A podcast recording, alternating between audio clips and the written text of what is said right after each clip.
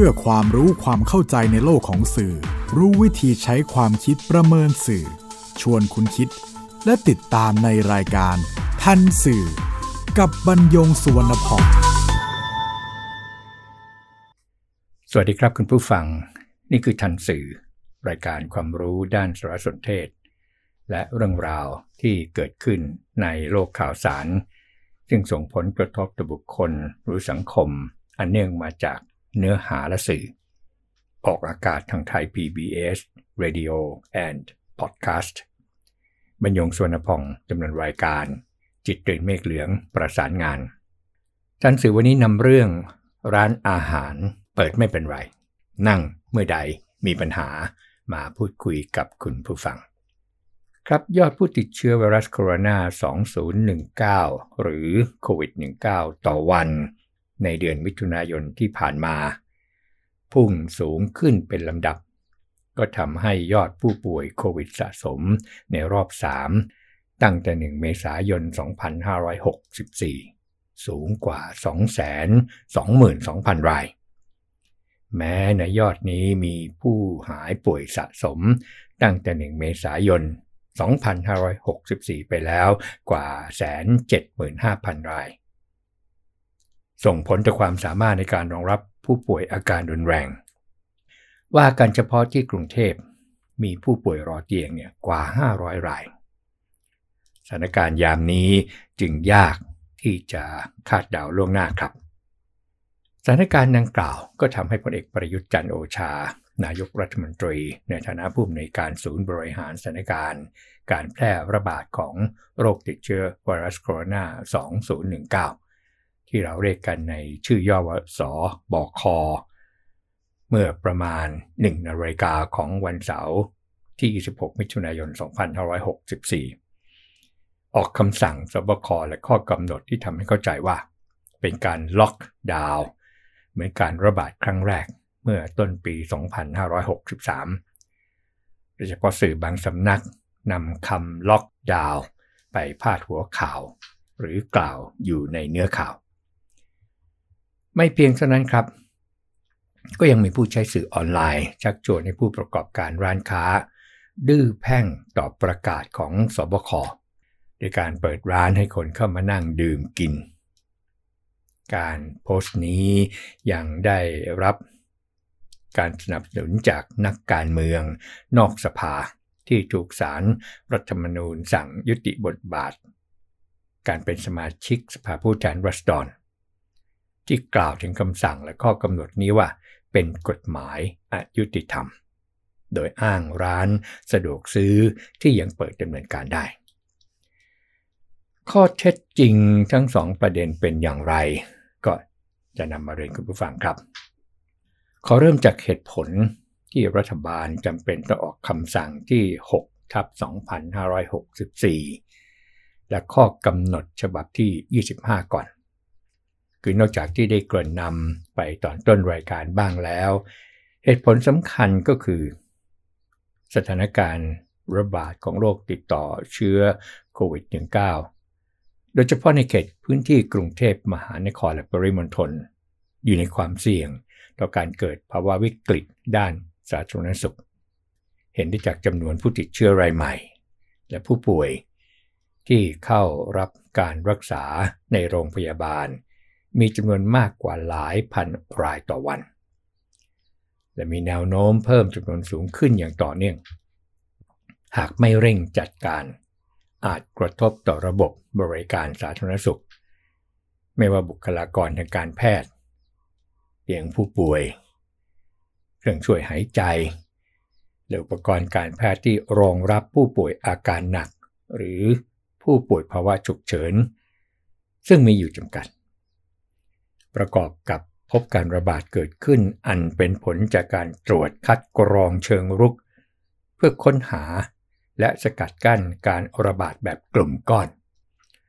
เราก็เรียกทับศัพท์กันนะครับว่าคลัสเตอร์ก็ทำให้พบกลุ่มผู้ติดเชื้อกระจายอยู่ที่รอบพื้นที่ ไม่ว่าในที่พักแรงงานก่อสร้าง สถานประกอบการ โรงงาน ตลาด แหล่งชุมชน แล้วก็ยังพบกลุ่มผู้ติดเชื้อในสถานสงเคราะห์เด็กอ่อน ในบ้านพักคนชราที่เป็นกลุ่มเสี่ยง นอกจากนี้จากการตรวจคัดกรองเชิงรุก พบการระบาดของเชื้อไวรัสโควิด -19 กลายพันธุ์ ชนิดสายพันธุ์เบต้า เบต้านี่มาจากแอฟริกาใต้ครับที่ทำให้ป่วยรุนแรง และมีความเสี่ยงต่อชีวิตในอัตราสูงในพื้นที่ 4 จังหวัดชายแดนภาคใต้ของประเทศ รัฐบาลโดยข้อเสนอแนะของฝ่ายสาธารณสุข ประกอบความเห็นของคณะที่ปรึกษาด้านการสาธารณสุขในศูนย์บริหารสถานการณ์โควิด -19 จึงจำเป็นต้องกำหนดพื้นที่เป้าหมายเฉพาะ และบังคับใช้มาตรการควบคุมที่จำเป็นเพื่อมุ่งชะลอและสกัดกั้น การระบาดของเชื้อโรคอย่างเร่งด่วน และหยุดยั้งอัตราการเร่งของจำนวนผู้ป่วย นั่นเป็นเหตุผลของรัฐบาลครับ ก็มาถึงประเด็นที่สื่อใช้คำล็อกดาวน์พาดหัว แล้วก็อยู่ในเนื้อข่าวล็อกดาวน์เนี่ยหมายถึงการห้ามเข้าห้ามออกเคหสถาน หรือการเคลื่อนย้ายไปในสถานที่ใด ๆ ในสถานการณ์ฉุกเฉิน หรือสถานการณ์อันตราย หรือมีการกำหนดเวลาเข้าออกหรือเคลื่อนย้าย การระบาดของโควิด -19 รอบแรก รัฐบาลเมื่อ 25 มีนาคม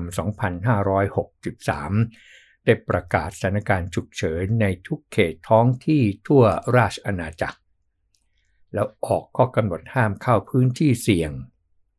ปิดสถานที่เสี่ยงต่อการติดต่อโรค ปิดช่องทางเข้ามาในราชอาณาจักร ห้ามกักตุนสินค้า ห้ามชุมนุม มีกำหนดระยะเวลาเข้าออกเคหสถาน แม้แต่สื่อก็ห้ามเสนอข่าวที่ไม่เป็นความจริง และอาจทำให้ประชาชนเกิดความหวาดกลัว มีอีกคำหนึ่งครับที่เกี่ยวข้องเข้ามาด้วย แล้วก็บ้านเราก็นำมาใช้แล้ว ที่จังหวัดสมุทรสาคร ก็คือคำว่า bubble and seal ที่หมายถึงรั่วตรงไหนก็อุดตรงนั้น หรือโป่งตรงไหนก็ปิดตรงนั้น นี่เป็นคำช่างนะครับ กระทรวงนัสุขก็นำคำนี้มาใช้เป็นกลยุทธ์เฉพาะ แล้วก็คำว่าบับเบิลก็อย่างหนึ่งคำว่าซิลก็อย่างหนึ่ง นำมาใช้ที่จังหวัดสมุทรสาคร เพื่อจัดการกับโควิด -19 ในโรงงานอย่างมีส่วนร่วมเมื่อเดือนกุมภาพันธ์ 2564 ควบคุมไม่ให้เชื้อหลุดออกมาสู่ภายนอก เน้นไปที่โรงงานซึ่งมีพนักงงาน 500 คนขึ้นไป ก็มีเป้าหมายลดความเสี่ยงในที่ทำงานและที่อยู่อาศัย ลดความเสี่ยงในกลุ่มพนักงงาน 2 ระดับ ระดับที่เรียกว่า SEAL S E A L อันนี้ใช้กับพนักงานที่สามารถพักในโรงงานได้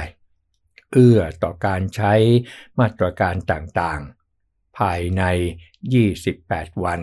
หรือจนกว่าจะสามารถควบคุมโรคได้ แล้วก็ 2 ที่เป็นคำว่า bubble อันนี้ใช้กับพนักงงานที่พักอยู่นอกโรงงานซึ่งควบคุมได้ยากกว่า บับเบิลก็เป็นความร่วมมือ กับเจ้าของโรงงานที่นำพนักงานมาอยู่ในโรงงาน หรือจัดหาที่พักให้พนักงานอยู่ในสถานที่ควบคุมได้ เช่นหอพัก การปิดโรงงานเป็นวิธีสุดท้ายที่พบว่าเป็นแหล่งเพาะเชื้อและไม่สามารถควบคุมได้ครับ สรุปประเด็นแรกก็คือ คำสั่งและข้อกำหนดที่มีผลบังคับใช้ ตั้งแต่วันจันทร์ที่ 28 มิถุนายน 2564 แตกต่างไปจากล็อกดาวน์ที่ใช้ในการระบาดรอบแรกเมื่อเดือนมีนาคม 2563 เพราะฉะนั้นการพาดหัวของสื่อ ที่ใช้คำว่าล็อกดาวน์จึงเป็นการพาดหัว ที่ผิดไปจากข้อเท็จจริง ประเด็นที่ 2 ขึ้นมาจากข้อความบนสื่อออนไลน์ว่า กูจะเปิดมึงจะทำไม ร้านไหนเอาด้วยกรอกฟอร์มค่ะ ตามด้วยข้อความว่า ร้านไหนอยากร่วมแคมเปญกูจะเปิด มึงจะทำไม มาค่ะ จะร้านกาแฟ ร้านอาหาร ร้านลาบ ร้านคราฟต์เบียร์ร้านเหล้า ลงชื่อกันไว้ก่อนได้เลยค่ะ กิจกรรมระยะแรก Flash Mob ดาวกระจาย เราก็จะเป็นเด็กดีกันก่อนค่ะ เราจะชวนคุย แล้วก็มาเปิดขายอาหารบวกเครื่องดื่มกลับบ้าน แล้วก็จัดอีเวนต์เปิดเวทีปราศัย เล่นดนตรี อันปลักในร้าน ให้เข้าฟังร้านละ 20 คน จัดทีละเขต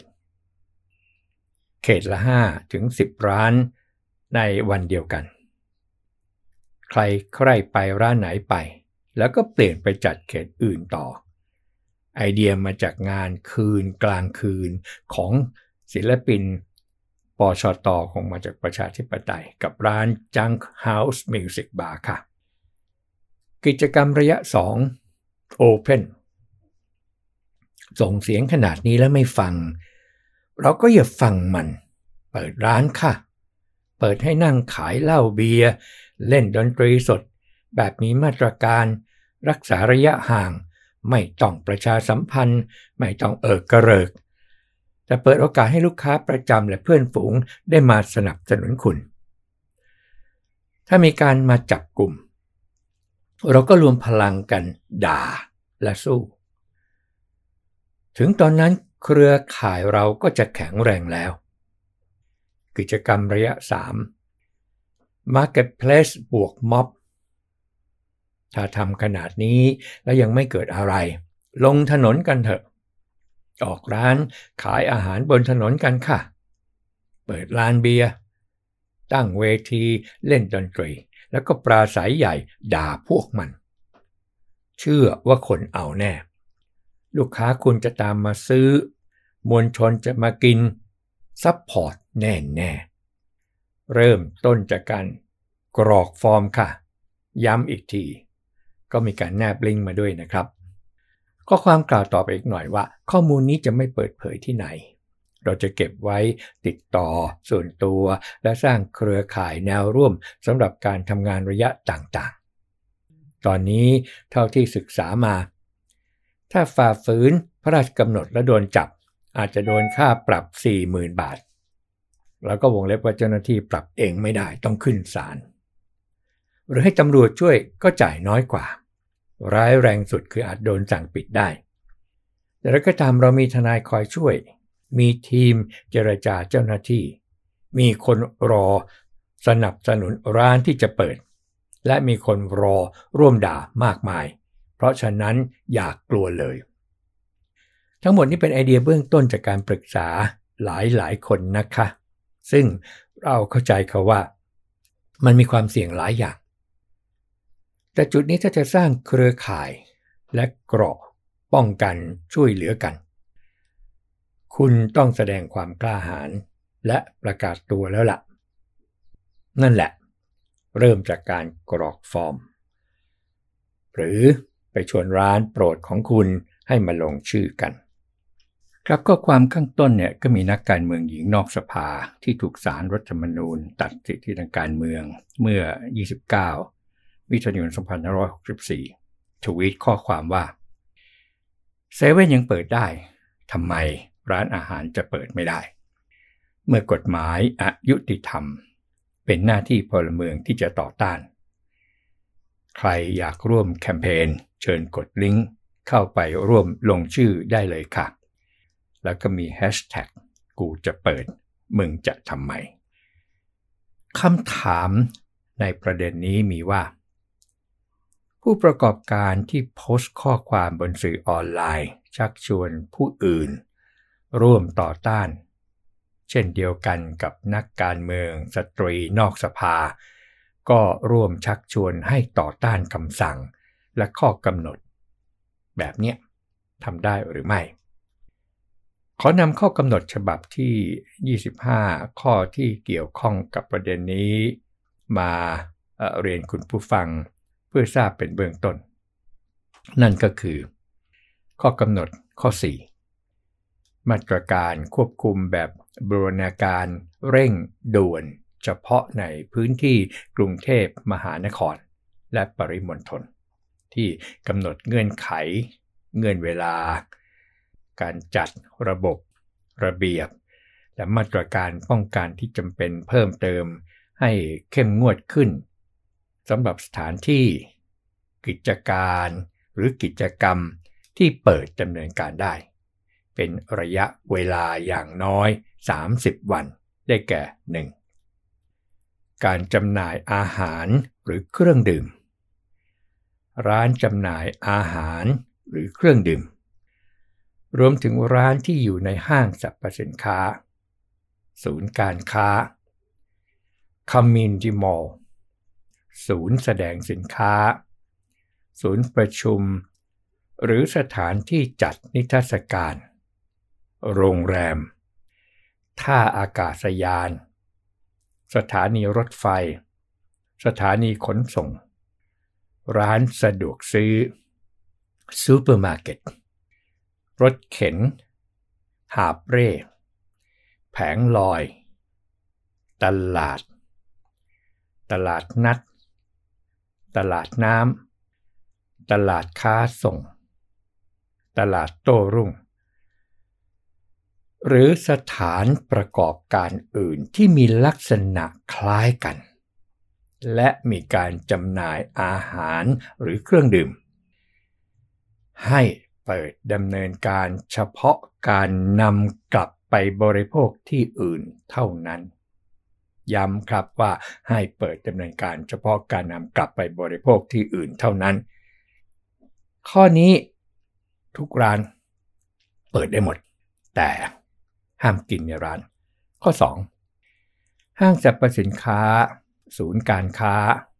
Community Mall ให้เปิดดำเนินการถึงเวลา 21 นาฬิกา โดยงด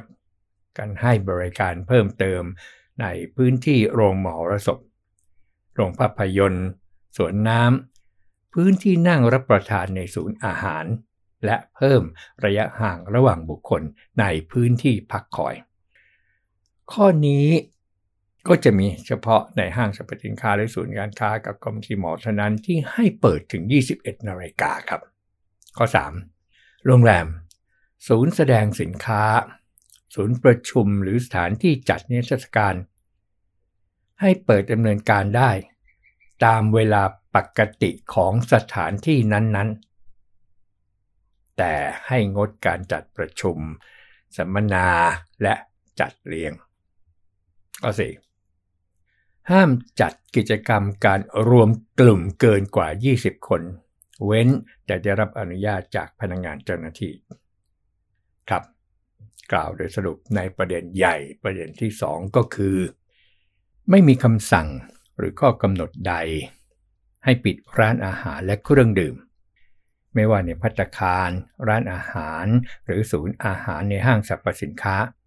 หรือหาเปร่และที่อื่นๆ แต่ห้ามกินและดื่มในร้านเท่านั้น การที่นักการเมืองนอกสภา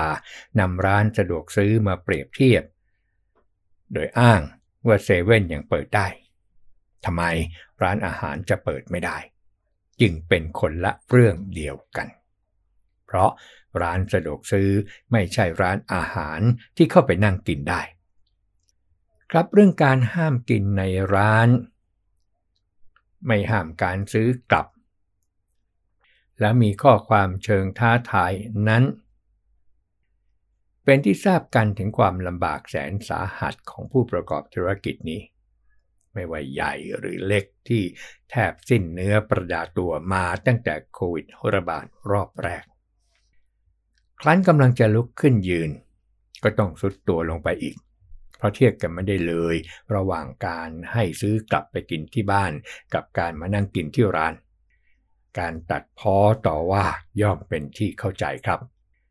แต่การเชิญชวนให้ฝ่าฝืนคำสั่งและข้อกำหนด รวมทั้งที่นักการเมืองนอกสภาออกมาส่งเสริม และร่วมชวนด้วยนั้น มีข้อเท็จจริงเป็นเรื่องทางกฎหมายที่นำมาเรียนคุณผู้ฟังครับ นั่นคือหนึ่ง ร้านอาหารที่ฝ่าฝืนคำสั่งและข้อกำหนด จะมีความผิดตามมาตรา 52 พระราชบัญญัติโรคติดต่อ พศ 2558 โทษจำคุกไม่เกิน 1 ปี หรือปรับไม่เกิน 1 0 0 0 0แสนบาท หรือทั้งจำและปรับ และยังมีความผิดตามมาตรา 18พระราชกำหนดการบริหารราชการในสถานการณ์ฉุกเฉิน พศ 2548 โทษจำคุกไม่เกิน 2 ปี หรือปรับไม่เกิน 40,000 บาท หรือทั้งจำและปรับ 2. ตรงนี้ครับ ผู้ชักชวนให้ฝ่าฝืนกฎหมาย คือชวนให้คนไปนั่งดื่มในร้านอาหาร รวมทั้งนักการเมืองหญิงนอกสภาที่ก็ร่วมให้การสนับสนุนด้วยนั้น เข้าข่ายความผิดตามประมวลกฎหมายอาญามาตรา 84 ผู้ใด ก่อให้ผู้อื่นกระทำความผิด ไม่ว่าด้วยการใช้ บังคับ ขู่เข็น จ้างวาน หรือยุยงส่งเสริม หรือด้วยวิธีอื่นใด ผู้นั้นเป็นผู้ใช้ให้กระทำความผิด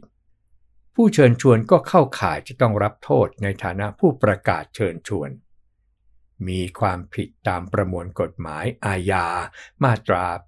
85 วรรคหนึ่งที่บัญญัติว่า ผู้ใดโฆษณาหรือประกาศแก่บุคคลทั่วไป ให้กระทำความผิด และความผิดนั้น มีกำหนดโทษไม่ต่ำกว่า 6 เดือน ผู้นั้นต้องระวังโทษกึ่งหนึ่งของโทษที่กำหนดไว้สำหรับความผิดนั้น และหากร้านอาหารที่เข้าร่วมโครงการ รับโทษ นักการเมืองหญิงนอกสภาในฐานะผู้เชิญชวน ก็จะต้องรับโทษด้วยตามประมวลกฎหมายอาญามาตรา 85 วรรคสองที่บัญญัติว่า ถ้าได้มีการกระทำความผิด เพราะเหตุที่ได้มีการโฆษณาหรือประกาศตามความในวรรคแรก ผู้โฆษณาหรือประกาศ ต้องรับโทษเสมือนเป็นตัวการ ครับโควิดระบาดรอบใหม่หนักหนาสาหัสกว่ารอบแรกหลายเท่า ยิ่งไวรัสกลายพันธุ์ออกไปเป็นสายพันธุ์ที่อ่อนไหวขึ้น ระบาดได้ง่ายและเร็วขึ้นอย่างสายพันธุ์ดีจากอินเดียด้วยแล้ว การจะทำให้ไวรัสลดลง หรือดีที่สุดหายไปจากโลกนี้เป็นเรื่องที่ยากเย็นแสนเข็ญครับโควิด -19 ทำให้ทุกคน ทุกฝ่าย ทุกกลุ่ม ทุกสังคมเดือดร้อนโดยทั่วทวนชาติพัฒนาแล้วหลายประเทศที่มีอำนาจในการจัดหาวัคซีนมาฉีดให้พลเมืองจนสามารถผ่อนคลายมาตรการหลังการระบาดของโควิด -19 ลดลง แต่ก็กลับมาระบาดใหม่จนต้องออกมาตรการใหม่ รวมทั้งล็อกดาวน์ซ้ำก็ทำมาแล้ว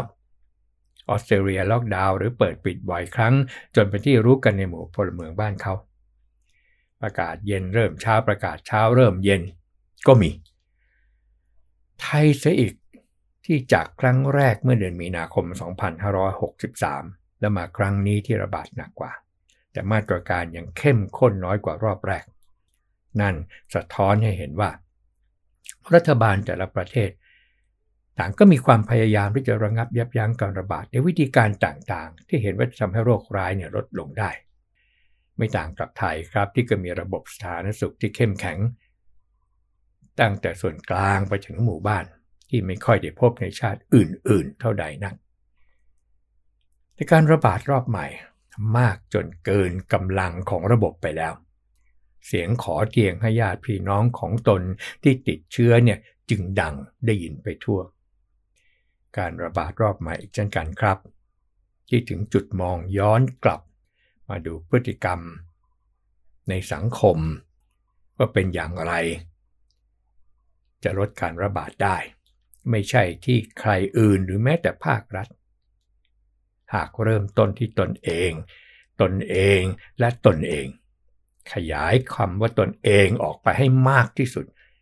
กว้างที่สุด ให้ทั่วประเทศให้ได้ แม้ฉีดวัคซีนไปแล้วก็ไม่ได้หมายความว่าจะไม่ติดเชื้อ เพียงแต่เมื่อติด หนักก็จะเป็นเบาและที่แน่คือไม่เสี่ยงต่อชีวิต พบกันใหม่ในทันสื่อไทย PBS Radio Podcast บรรยงสวนพอง สวัสดีครับ ติดตามรายการทันสื่อได้ทางไทย PBS Podcast เว็บไซต์ thaipbspodcast.com แอปพลิเคชัน Thai PBS Podcast และ YouTube Channel Thai PBS Podcast